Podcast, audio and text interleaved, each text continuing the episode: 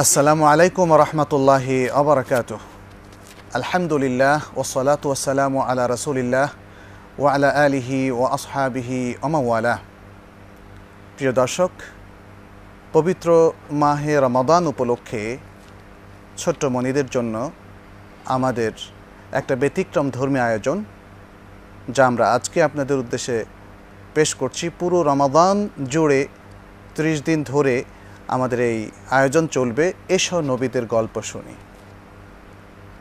দর্শক, আমরা সকলেই জানি, মহান আল্লাহ তালা মানুষকেই তার সৃষ্টির সেরা হিসাবে তিনি নির্ধারণ করে দিয়েছেন যখন তিনি আল কোরআনে বলেছেন, ওয়ালাকাদ কার্রামনা বানি আদম। অবশ্যই আমরা বনি আদমকে সম্মানিত করেছি। বনি আদম তথা মানব জাতির মধ্যে শ্রেষ্ঠ ব্যক্তিবর্গ হলেন নবী ও রাসূল। আলহিমুসালাতু সালাম। সেই সব নবী রাসুলদের ঘটনা নিয়েই ছোট্ট মনিদের জন্য আমাদের এই আয়োজন। নবী রাসুল মানব জাতির সকলের জন্যই রোল মডেল।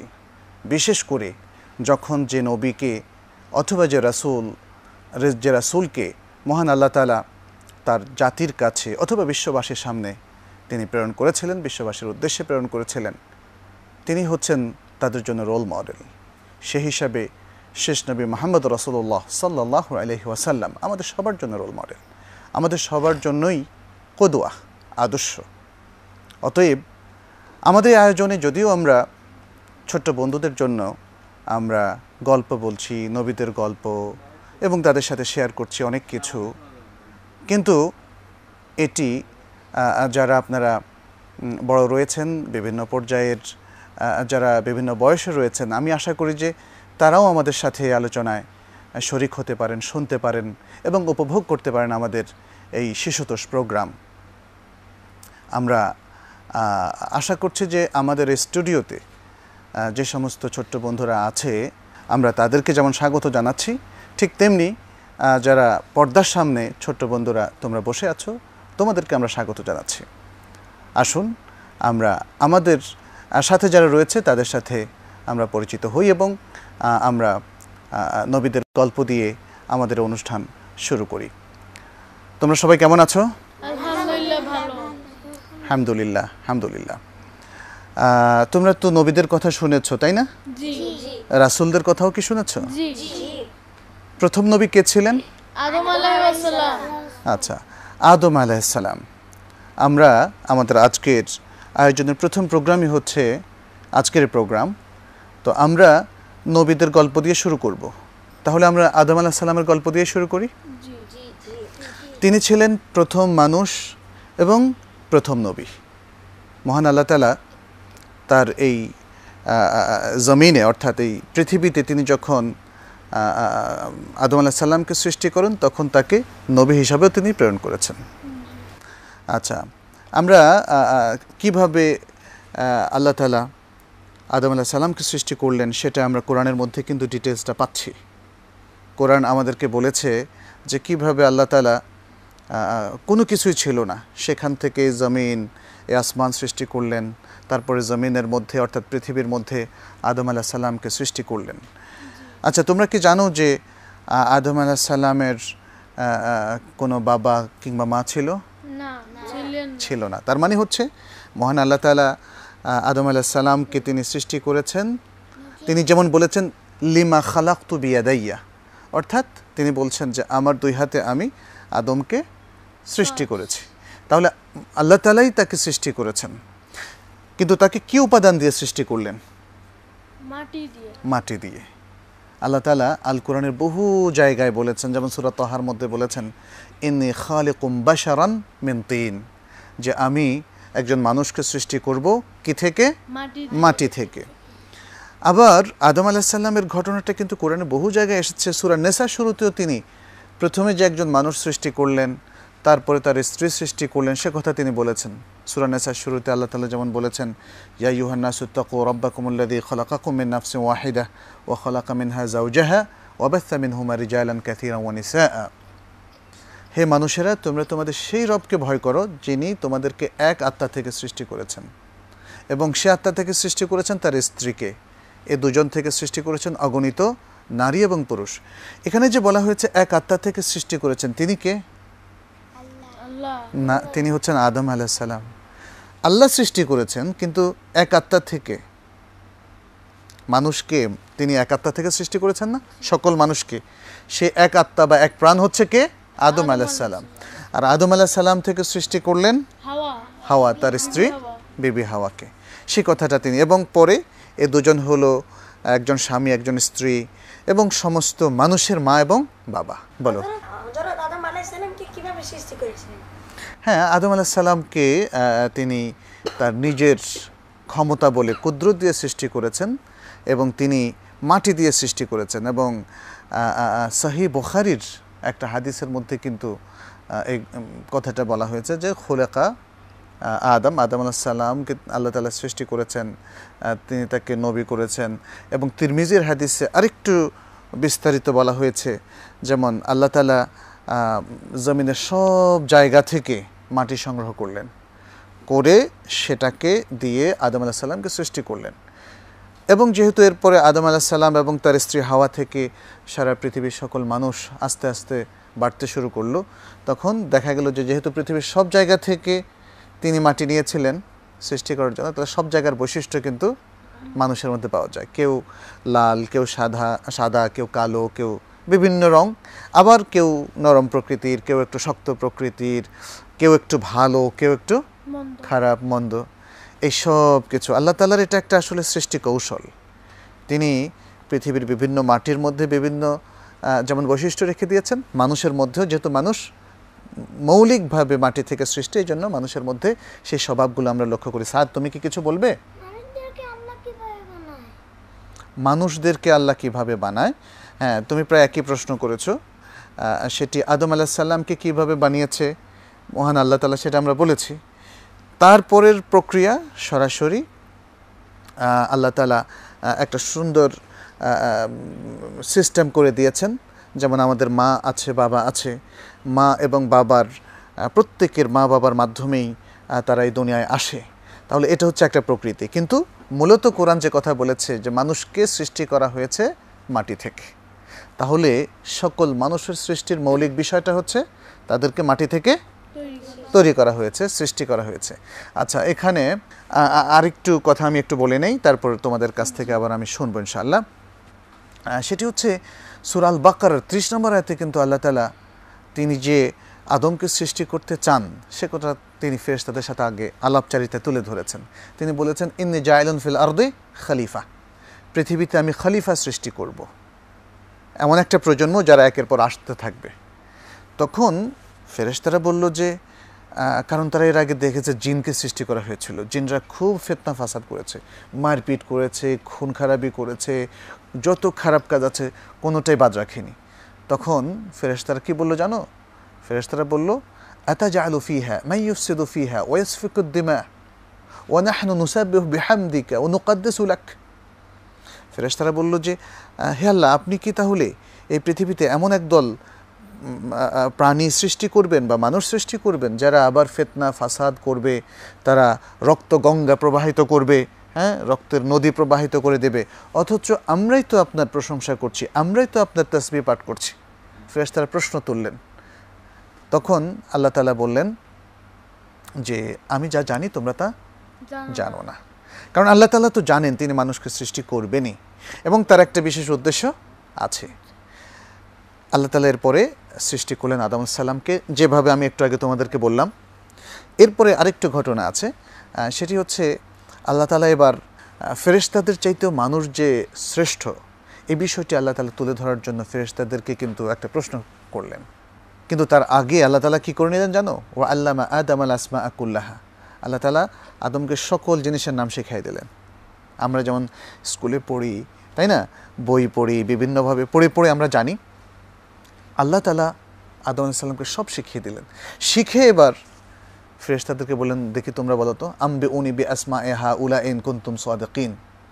যে তোমরাই আমার গুণগান গাচ্ছ, তোমরাই ভালো, আর যে জাতি আসবে তারা ফেতনা ফাসাদ করবে, যে কথা তোমরা বলেছ, তাহলে এখন এগুলোর নাম বলো তো দেখি। ফেরেশতারা বলল যে, সুবহানাকা লা ইলমা লানা ইল্লা মা আল্লামতানা, ইন্নাকা আনতাল আলিমুল হাকিম। বললেন যে, আপনি পবিত্র মহান। এগুলো সম্পর্কে আমাদের কোনো জ্ঞান নাই। আপনি হচ্ছেন জ্ঞানী, মহাজ্ঞানী, আপনি হচ্ছেন সকল প্রজ্ঞার অধিকারী। তখন তিনি আদমকে বললেন, ইয়া আদামো আম্বে ওহম বে আসমাইহিম হে আদম, তুমি এগুলো তাদেরকে বলে দাও, তাদেরকে শুনিয়ে দাও। তখন আদম আলাহ সালাম সব কিছু শুনিয়ে দিলেন। ফালাম্মা আম্বা আহম বে আসমা ইহিম কালা আলম আকুল্লাকুম ইন্নি আলাম গাইব সামাওয়াতি ওয়াল আরদ। ওয়া আলামু মা তুবদুনা মা কুনতুম তাকতুমুন। মানে আদম আলাইহিস সালাম যখন সব বলে দিলেন, তখন আল্লাহ তাআলা বললেন যে, আমি কি তোমাদেরকে বলি নাই যে আসমান সমূহ জমিনের সকল গায়েব আমি জানি? তোমরা যা প্রকাশ করছ, তোমরা যা গোপন করছ, সবই আমি জানি। তাহলে এই যে একটা সুন্দর মানে একটা সিচুয়েশন আমরা দেখতে পাচ্ছি, এতে দেখা গেল যে আল্লাহ তালা আদম আলাহ সাল্লামকে কিন্তু এখানে মহাসম্মান দান করেছেন। ফেরেশতারা জানে না, অথচ আদম আলাহ সাল্লাম জানেন। কিন্তু আসলে কৃতিত্ব কার মূলত? বলতো দেখি। আল্লাহর। শিখিয়েছেন কে? আল্লাহ। শিখিয়েছেন। অতএব আদম আলাইসাল্লাম যা শিখেছেন আমরা আজকে যে জ্ঞান শিখছি এর জন্য কৃতিত্ব হলো আল্লাহর। এই জন্য আমাদের বড়াই করা ঠিক না অহংকার করা উচিত না। আমাদের মনে রাখতে হবে আমাদেরকে যে সম্মান দিয়েছেন যে শ্রেষ্ঠত্ব দিয়েছেন যে নেয়ামত দিয়েছেন সবই দিয়েছেন আল্লাহ। অতএব আমাদের অহংকার করা যাবে না। এখানে আরেকটা বিষয় তোমাদেরকে বলি, এরপর তোমাদের কিছু প্রশ্ন নিব আমি। আদম আলাহিসাল্লামকে আল্লাহ তালা যে সেজদার নির্দেশটা দিলেন, এ বিষয়ে আমরা তোমাদের কাছে আরও সুন্দরভাবে বলব একটা বিরতি থেকে আসার পর। দর্শক, আমরা নিচ্ছি একটা ছোট্ট বিরতি, ফিরে আসছি খুবই তাড়াতাড়ি।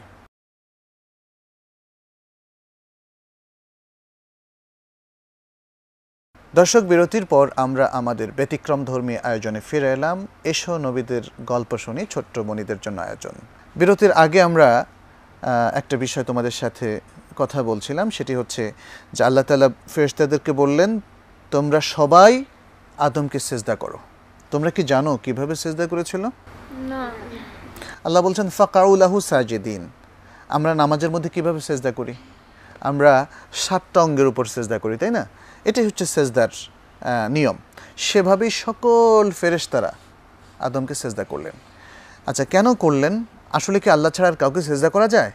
করা যায় না। শুধু আল্লাহকে সেজদা করতে হবে। কিন্তু আল্লাহ যখন বান্দাকে অন্য কাউকে সেজদা করতে বলে তখন সেটা কিন্তু আল্লাহ নির্দেশ হয়ে যায়। এবং সেটা ছিল আসলে ইবাদত নয়। সেটা আদমের ইবাদত নয়। আদমকে সম্মান ইয়েস আদমকে সম্মান দেওয়ার জন্য সেই সেজদা। তো সবাই সেজদা করল কিন্তু একজন করল না। ইবলিস। আল্লাহ তালা সেটা কোরআনে কিন্তু বহু জায়গায় বলেছেন। সুরা আল আরাফের মধ্যে বলেছেন সুরা আল বাকরার মধ্যে বলেছেন। তিনি বলছেন ওয়াইদ কুলনা লিল মালাইকাতি ইসজুদু লিআদামা ফাসাজাদু ইল্লা ইবলিস আবা ওয়াস্তাকবারা ওয়া কানা মিনাল কাফিরিন। যখন আমরা ফেরেশতাদেরকে বললাম যে তোমরা সকলে আদমকে সেজদা করো তখন সবাই সেজদা করল শুধু ইবলিস ছাড়া। ইবলিস কি করল? আবার সে অস্বীকার করল। সে বলে আমি সেজদা করব না। এবং এভাবে অস্বীকার করার কারণে কি হয় জানো? সে কথা কিন্তু আল্লাহ তালা এই আয়তে বলে দিয়েছেন। সে কাফিরদের অন্তর্ভুক্ত হয়ে গেল। কাফির মানে কি জানো? অবিশ্বাসী। যারা আল্লাহর নির্দেশ মানে না। আল্লাহর নির্দেশ অমান্য করে এবং আল্লাহর প্রতি অবিশ্বাস স্থাপন করে। তাহলে এই ব্লেস আল্লাহর নির্দেশ অমান্য করার কারণে সে কাফিরদের অন্তর্ভুক্ত হলো। সুরা তহার মধ্যে অথবা সদের মধ্যে এই বিষয়গুলো আরও সুন্দরভাবে আল্লাহ তালা বলেছেন। যেমন সুরা সদের মধ্যে আল্লাহ তালা তুলে ধরেছেন ইবলিসকে কেন মানে সে সেজদা করেনি? এই প্রশ্নটা আল্লাহ তালাই করেছেন। তিনি বলেছেন মা মানা আকা আন্তাস জুদা লিমা খালাক তুবিয়া দেইয়া যে আমি নিজের হাতে যে আদমকে সৃষ্টি করলাম, তাকে সেজদা করতে তোমাকে কে নিষেধ করেছে? সাদ, বুঝতে পেরেছ? ইবলিসকে কিন্তু আল্লাহ তালা জিজ্ঞেস করলেন। ইবলিস উত্তর দিয়েছিল কি জানো? কি আমি ওর চেয়ে আরও বেশি উত্তম। আনা খায়রুম মিনহু। খালাক্তানি মিন নার ও খালাক্তাহু মিন তিন। আমি তার চেয়ে উত্তম। তুমি আমাকে সৃষ্টি করেছ আগুন দিয়ে আর তাকে সৃষ্টি করেছ মাটি দিয়ে। মাটির চেতে আগুন শক্তিশালী আগুন পাওয়ারফুল মাটি তো নিচে থাকে সবাই পাড়ায়। হ্যাঁ মাটি মাটি কেউ গায়ে মাটি লাগলে তোমরা পরিষ্কার করে ফেলো না? তো এই জন্য সে ভাবছে, ইবলিসের মনে হলো যে মাটি একটা ময়লা জিনিস। মানুষ গা থেকে বা সবাই মাটি থেকে পরিষ্কার, পরিচ্ছন্ন হয়ে চলে। অতএব মাটি থেকে যে সৃষ্টি, সে অনুত্তম। উত্তম হচ্ছে যে আগুন থেকে সৃষ্টি। তাহলে ওই যে যেমন বাকারায় বলল, আবা ওয়াস্তাকবার সে অহংকার করে বসল। তাহলে এই যে আমি তার চাইতে উত্তম, সাদ যদি বলে যে আমি আইসারের চাইতে উত্তম, অথবা নেমা যদি বলে আমি অমরের চাইতে উত্তম, এটা কিন্তু অহংকার হয়ে যাবে। আসলে সকল মানুষ সম্মানিত সকল মানুষ সমান। কিন্তু উত্তম হওয়ার একটা বিষয় আছে তোমরা কি জানো সেটা? উত্তম হওয়ার বিষয় হচ্ছে তাকোয়া ইমান এবং। আল্লাহর আল্লাহ তালা কিন্তু সেটা সুরা হুজরাতের মধ্যে বলেছেন ইন্না আক্রমাকুম আন্দাল্লাহি আতকাকুম। নিশ্চয়ই তোমাদের মধ্যে সবচেয়ে সম্মানিত সবচেয়ে সম্মানিত নিশ্চয় সবচেয়ে উত্তম যে সবচেয়ে বেশি মুত্তাকি। তাহলে আমরা কিন্তু সবাই ভালো ইমানদার হতে হবে। ভালো করে তাকওয়া অর্জন করতে হবে। তাকওয়া মানে আল্লাহর নির্দেশকে ভালোভাবে বুঝা মানা আমল করা ইত্যাদি। যেমন ফেরেশতারা ভালো ছিলেন কিন্তু ইবলিস ভালো ছিল না। ইবলিস কিন্তু অস্বীকার করল। বলল যে না আমি সে অহংকার করল। সে আল্লাহর নির্দেশ মানলো না। নির্দেশ না মানলেও এটাকে অহংকার বলে। এটা আমরা দেখলাম যে আদম এবং ইবলিস এবং ফেরেশতাদের মধ্যে দেখা গেল যে ফেরেশতারা সবসময় আল্লাহর নির্দেশ মান্য করে কখনোই খেলাফ করে না। তারপরে ইবলিসের কাজ হচ্ছে সবসময় আল্লাহর নির্দেশ পালন না করা। পালন না করা। কারণ ইবলিস কখনোই আল্লাহর কথা মানে না। এবং সেটা সেটা প্রমাণিত হলো। আর মানুষের অভ্যাসটা কি সেটা আমরা দেখব একটু আলোচনা করলে তারপর আমরা দেখব।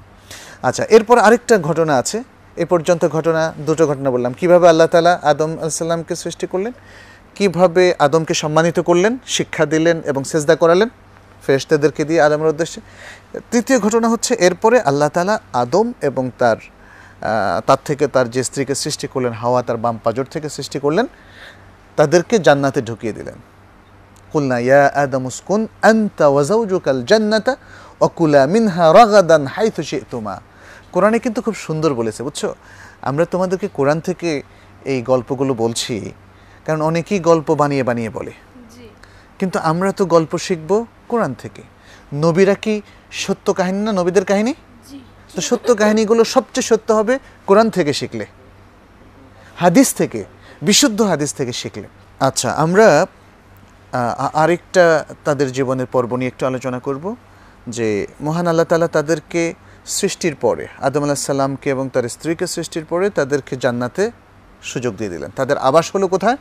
জান্নাত থাকার জায়গা কোথায় জান্নাতে সেটা সুরাল বাকার মধ্যে আল্লাহ তালা সুন্দরভাবে বলে দিয়েছেন ওয়াকুলনা ইয়া আদাম উসকুন আনতা ওয়া যাওজুকাল জান্নাতা ওয়া কুলা মিনহা রাগাদান হাইথু শি'তুমা আদম আলাইহিস সালামকে এরপর আল্লাহ তাআলা জান্নাতে ঢোকার পারমিশন দিলেন ইতোমধ্যে আদম আলাইহিস সালাম সৃষ্টির পরে তার স্ত্রীকেও সৃষ্টি করলেন তার বাঁ পাজর থেকে কি বললেন আল্লাহ তাআলা কোরআনে কিন্তু সেই ঘটনাটা আছে قلنا يا آدم اسكن أنت وزوجك الجنة وكلا منها رغدا حيث شئتما ওলা চক্রাবা হাদহি শাজারতা ফাতাকুনা মিনাদ আলিমিন আমরা বললাম যে হে আদম তুমি এবং তোমার স্ত্রী জান্নাতে প্রবেশ করো।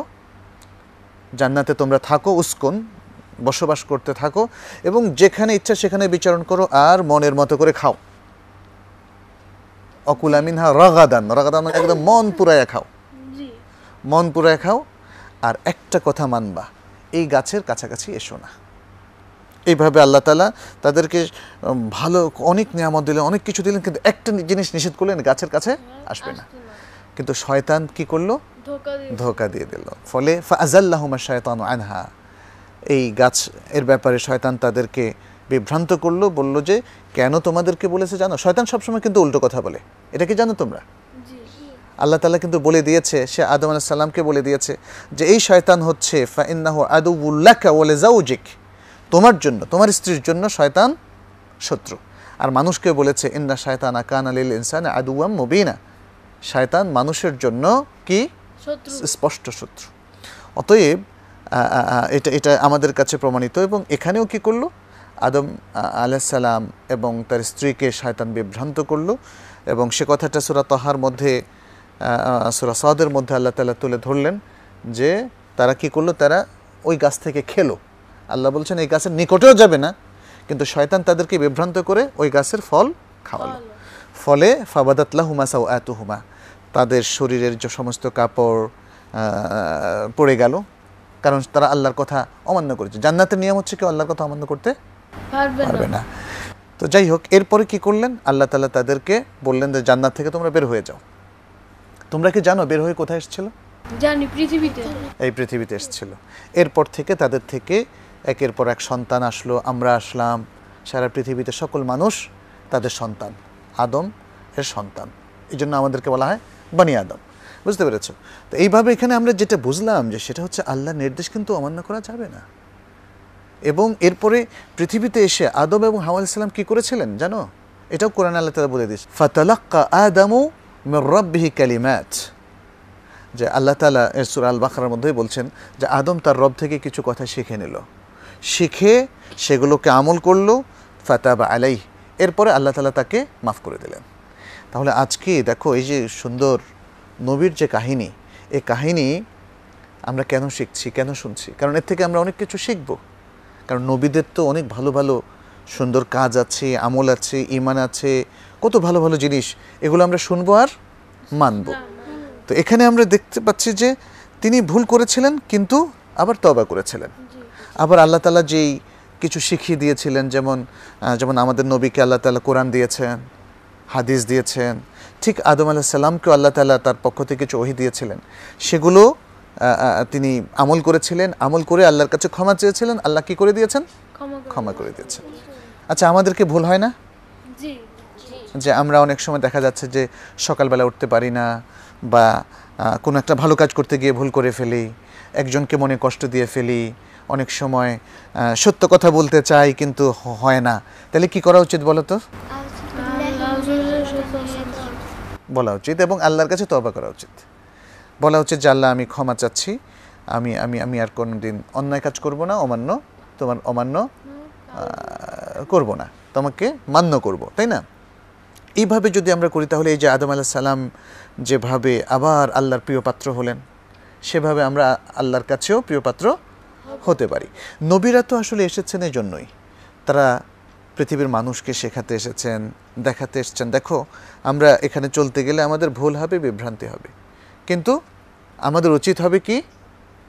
আমরা ভুলগুলো সংশোধন করব আর সত্যের পথে চলবো। এখানে ছোট্ট আরেকটা কথা বলে আজকে হয়তো আমরা শেষ করে ফেলব ইনশাল্লাহ তোমরা জানো যে আদম আলাইসাল্লাম অনেক সন্তান ছিল না তার মধ্যে আরেকটা ঘটনা, ছোট্ট একটা ঘটনা আল্লাহ তালা সুর আল মাইদার মধ্যে তুলে ধরেছেন।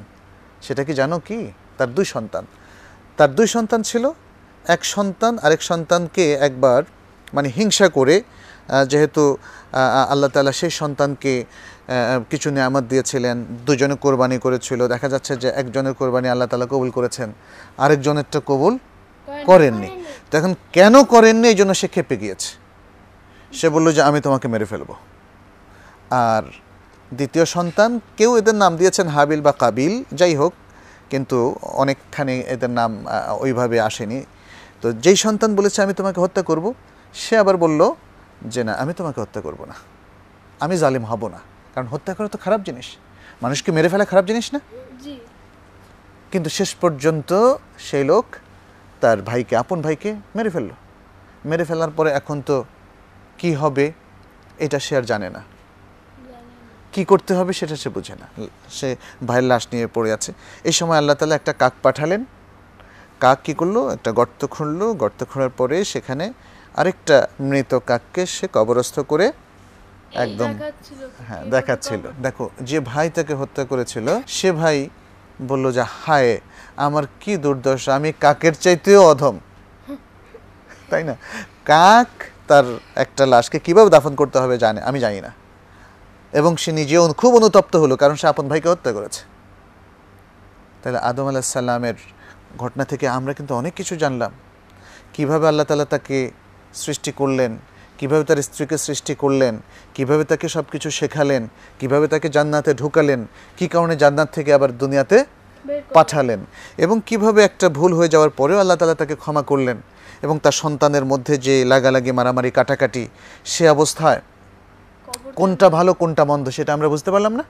তাহলে কাউকে হত্যা করা কাউকে আঘাত করা এটা কখনো উচিত নয়। তাই না? আমরা তাইলে কাউকে কষ্ট দেব না কাউকে আঘাত করব না আমরা আল্লাহর কথা মেনে চলবো ঠিক আছে? তোমাদের সবাইকে ধন্যবাদ।